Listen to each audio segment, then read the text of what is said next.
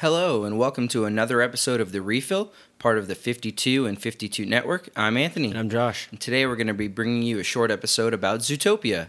So, Zootopia, if you don't know about it, is a movie about a land where animals uh, live together, predator and prey everywhere, and it's just all the animals together in a community, and they have their own farms and policemen and ice cream shops, etc., etc. There's no humans in the movie; it's just a movie about animals and how they coexist coexist together, and sort of is a metaphor about real life and and other things that we'll talk about. Um, where do you want to start, Josh? Did you like Zootopia? Yeah, I did. I think we should start with you though. Yeah, wow. This, this movie, this, movie, this, this movie kind of gets it. Um, it's like you said, like you said, it's a metaphor for a lot of different th- things, and really gets a lot of different things about real life prejudices. And Anthony has his own real life prejudice against animated movies. Yet he's the one that suggested that we go see this. So I think the fact that you didn't totally hate this movie, despite your animated movie prejudice, kind of says something about the quality of it. Yeah, I, I will even argue that it's a good movie. Oh wow! Okay. Yeah. Um, so as Josh said, I really, really don't like animated movies. I think I see. I probably have like a quota of one or two a year. Last year we saw Minions, which was absolutely terrible, and then we saw Inside Out, which was tolerable. Um, I think this movie is a little bit better than Inside Out for me personally, and I I really liked it. I might be a little biased because of the cast because it has Idris Elba, but otherwise, um, yeah, I, I, liked it. It basically follows around um, a bunny played by Ginnifer Goodwin, I think. Her name is Judy Hopps. Oh, Oh, oh yeah, Judy Hopps. Okay, Ginnifer Goodwin. She plays a character named Judy Hopps, who's a, a bunny. bunny. and she's the first ever bunny to become a police officer mm-hmm. in Zootopia.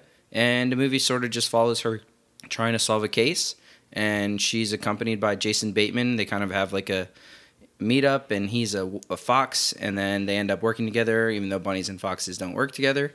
And the movie goes from there. Yeah, and he's a that, that, you kind of mentioned it in your intro, but there's a whole divide in the movie between predators and prey that's kind of gone back many years, and the uh, Nick, who's um, Jason Bateman's fox, fox is a pre- predator, so it's, it's a little bit of a um, there's a little bit of divide there that he's obviously had to kind of hustle to make it to where he is throughout his life. You see the different ways that he kind of makes a living on a day to day basis aren't totally legal or totally traditional, and he was really having to kind of go about his daily life in an unconventional manner. And there are a couple different parts where I thought this movie was going to be like cynical on a level where it probably didn't quite go from the very get go. I start. I, I was like the only person in the theater that laughed where Judy's talking about how she wants to go be a, make a real difference and then be a police officer, and I just like cracked up, and I yeah. thought there was going to be jokes on that level throughout the entire movie, and it wasn't quite on that level where it was like shitting on the police or anything like yeah. that because I thought, wow, they're really going to be like with really doing some modern day commentary here. And it wasn't quite on there, but it definitely this predator and prey stuff. It involves a group of animals that keep kind of going savage and start attacking other animals and they're all pre- predators that are doing it. So then eventually there's kind of some comments made about the predators and how they might have some genetic defects. And that becomes a real point of contention within their community and there starts to be an even greater divide where the where the prey who make up the majority of the population are scared of the predators. And i think it's mainly kind of getting at a, a some kind of commentary in race today in the country. And uh, I thought the, I thought the metaphor was pr- pretty well done in parts where it was trying to be more subtle, just on the way that they the way that they reacted the the prey reacted to the predators. Um, I don't know if the way that the, ultimately the story turned out maybe let the metaphor be as consistent as it should have been throughout because it, I don't know how much we want to go into spoiler territory here, but the ultimate resolution, I think, where you find out who the bad guy is and exactly what they've been doing, I think that kind of deviates a little bit from what any kind of direct parallel you can draw to modern day is. Mm-hmm. If that makes sense. Yeah, no, no, that makes sense. I understand what you're saying. I actually didn't really put that together once we were watching the movie, but once you brought it up, I sort of see it a little bit more. I definitely think that they did a good job with the subtlety and sort of still making the movie for kids and preaching about how anyone can be a police officer and anyone can do any job mm-hmm. that they want and you don't have to stick to what your family does or what your class system does or your race, whatever it is, you can literally do anything. And I think that's sort of where the movie excels a lot. The plot gets a little, I don't, I don't want to say a little much for kids because it's fairly simple for the most part, but as the adults watching and I think uh, I agree with you. It can get a little shifty at the end relative to the rest of the story. Yeah, but I, I, I agree with what you're saying there about them. I mean, it's probably getting it. I mean, we, we kind of talked about a lot of. I think the main thing is definitely kind of getting at race, but there is some gender stuff at play too with the way she's, with the way Judy's treated at the beginning, and the way she really is forced to work four times as hard as all the other coworkers. Who, I don't think there was another. I mean, I think it was more of a. They, they were they were using it as like a bunny discrimination thing, but I also don't remember seeing another female within the workforce, even though these are all animals. Well, Jenny Slate's character was a female. with- but- within the police uh, department. Yeah, uh, Um, yeah. I don't think I remember one Yeah, either. so she's having to. She's a she's a woman, but she's also a bunny, and she's having to do five times as much work to even just land uh, the lowest level of the kind of responsibility the other people are getting, which I thought was a good way to do that in, Mm-hmm. in a kids movie to kind of show. Parking tickets and all that. Yeah. Yeah, yeah, and I and I, I enjoyed that, and I enjoyed them kind of just showing, encouraging her to um, go kind of break free and not be a carrot farmer like her family, and I I enjoyed that too, and I thought.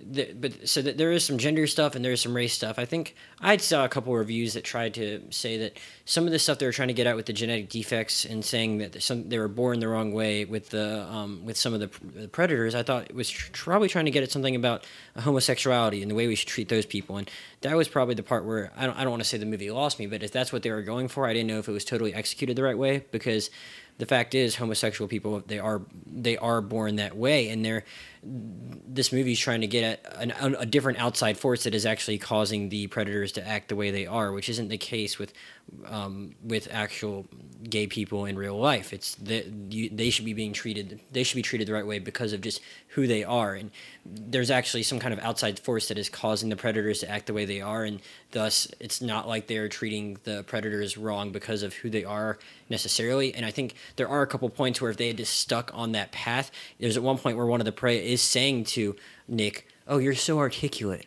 And that maybe that's a little bit on the nose for the way we talk to certain people these days, but I thought they could have um, just in, instead of having any kind of certain outside forces causing them to act differently, I thought they could have just delved a little deeper into just specifically the the differences between their communities and exactly why that causes them to treat each other differently, as opposed to having the ultimate um, the ultimate uh, antagonist be who they were. Yeah. I, I I understand what you're saying. I thought they did a good job with the whole like Sly Fox and uh, what what did she say? What did she cute bunny and and all that and and I think that's prevalent and yeah, it's a little and- bit of code language, which is yeah, and way to I, I think that was a good way to do it. I understand what you're saying, um, but yeah, I, I mean, I don't know. I don't really know how much that was what they were going for, so I I don't really Okay. know how to comment on yeah, that. I don't I don't want to put too much on them that maybe they didn't intend, but that's where it seemed like it was headed for me. No, no, but I totally understand, and that I mean, either way, I think at the end it was a little, um, not forced, but just sort of. They could have maybe written it a little better, just the way that they ended with the ultimate resolution, like you said.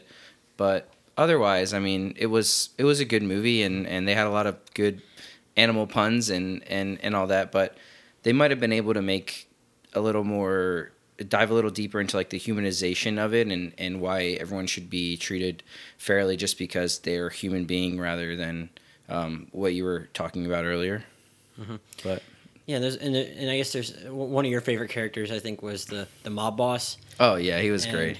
It was, it was it was interesting how they had him um him treat he, the way he was initially treating um the um Judy and Nick when he saw them, and then um, his daughter kind of being like, "Yo, that's who that, that's who saves my life," Mm-hmm. and I think that I mean that's that's another thing that kids are gonna always be able to get that it's an interesting way for them to convey them. They have a they have a funny character like that the older viewing audience like us can kind of appreciate and get a kick out of and but then the, I think it's not something that's like written on such a high level that it's gonna necessarily just totally go over the heads of the little kids in attendance and it's gonna be they're gonna be seeing different kind of people um, appreciating the acts of others who might be different from them Yeah. and being able to at least grasp that it's like you don't you don't have to only help people like you and you can anyone can do anything nice for anyone else Yeah, and I, I thought it was a really nice juxtaposition of the big polar bears being the being the bodyguards and sort of like the the people that answer to the to the little rat guy and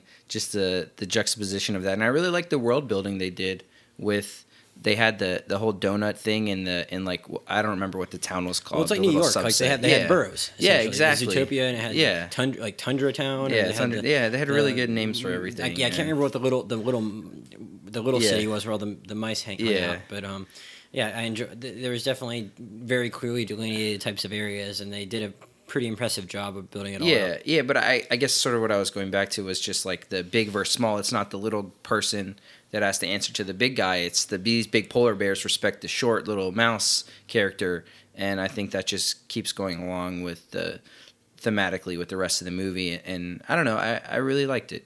So Yeah, I, I thought it, I, th- I thought it was good too, and I thought that um, it. Uh, I, I really I really enjoy like I, I thought all the like we, we, we don't we're not going to delve in and do a big performance breakdown like we do in our longer podcast but I thought all all the voices are really good and um, I, I did I did enjoy Idris and I thought the um, even though I don't know if they clearly really fleshed out everything that the mayor character did uh, J.K. Simmons is pretty enjoyable seeing him Yeah. interact with everyone else and um, I, I started the show, Shakira. I, forgot about that that was that was hilarious Yeah, Josh was so surprised because he didn't know that Shakira was like that she did the music or that she was in the movie, and so as soon as it came on, he just sort of had this like great like smiley like "Ah, Shakira, and I was like, yeah, dude, and it was just in a theater with all these kids, so it was it was pretty funny. I, ma- I want to mention Jenny Slate as the assistant mayor because that bugged the hell out of me the whole movie. It's like I knew that voice and I couldn't figure it out. And I, even if her character might have been a little problematic for me later on, I I enjoyed the work that I enjoyed the work that uh, she did as well. And um, and, and and yeah, and, and Jason Bateman was like really good too. Um, that I mean that that character is has to show some different shades later on. He's kind of just a little light, more lighthearted at the beginning, but um, he did a good job of giving Nick some some depth because he has to kind of really switch gears pretty suddenly a couple different times later in the movie. Yeah, yeah, I thought he was. I thought J, uh, Jason Bateman was really good, and and I agree with all your other points and. I don't know. So I think I would definitely recommend seeing this if you like animated movies. Um, Rachel said she would also recommend. Yeah, true. Rachel said she would also recommend seeing it, and I assume Josh, you would also recommend seeing it. He's nodding his head. Um, so yeah, that's about it. That's what we have for this. Um, thank you for listening to the second episode of The Refill, and we'll see you guys next time.